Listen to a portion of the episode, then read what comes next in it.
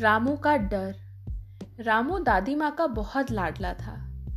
बहुत सालों बाद बेटे के घर बेटा हुआ था, इसलिए दादी माँ उसे खूब लाड प्यार करती थी।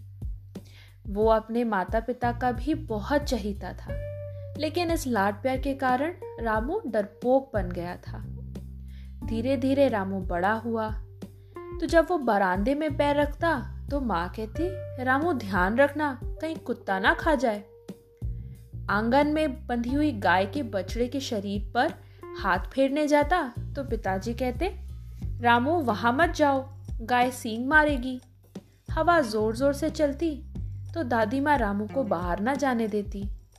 आकाश में बादल रहते और बिजली चमकती तो पिताजी रामू से कहते, रामू बेटा, बाहर मत जाना।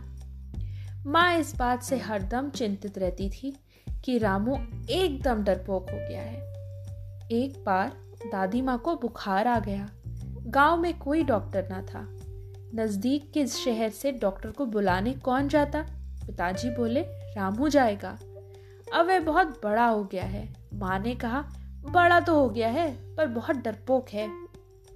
पिताजी ने रामू को बुलाया और कहा, रामू, दादी माँ को बुखार आ गया है। तुम साइकिल लेकर शहर जाओ और डॉक्टर गुप्ता को बुला लाओ। शाम का समय था। रामू ने साइकिल उठाई और शहर का रास्ता पकड़ा। धीरे धीरे अंधेरा होने लगा। रास्ते के दोनों ओर ऊँचे ऊँचे पेड़ थे। अंधेरे में रामू को अलग अलग सी चीज़ें दिखाई देने लगी। रामू घबराने लगा। उसके होश उड़ गए। वो एक पेड़ के नीचे खड़ा हो गया। रामू को लगा, कोई भूत पेड़ पर चढ़ा है और फिर नीचे कूदा है? रामू के माता पिता को दो घंटे से रामू और डॉक्टर के आने की राह देख रहे थे। फिर माँ को चिंता होने लगी। उसने कहा, सुनते हो जी, मैं यहाँ दादी माँ के माथे पर गीली पट्टी रखती हूँ। तुम रामू की तलाश करो, देखो तो क्या हुआ है। रामू बहुत डरपोक है, मुझे चिंता हो रही है। पिताजी ने टॉर्च उठाई और लाठी लेके चल दिए। वे साइकिल पर सवार होकर शहर की ओर चल पड़े। एक पेड़ के पास पहुँचे तो देखा वहाँ कोई खड़ा था। उन्होंने ज़ोर से पुकारा, रामू रामू। पिता की आवाज़ सुनकर रामू दौड़ा दौड़ा आकर पिताजी से चिपक गया। उसकी आवाज़ भारी हो गई, पिताजी, भूत! पिताजी ने भूत की ओर टॉर्च से रोशनी की।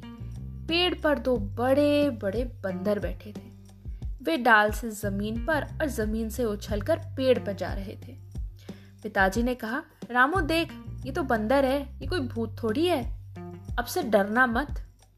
उसी दिन से रामू का डर चला गया। अब वो कोई भी काम करने के लिए हमेशा तैयार रहता है। बच्चों को छोटी छोटी बातों से डराना अच्छी बात नहीं है। इससे बच्चे डरपोक हो जाते हैं।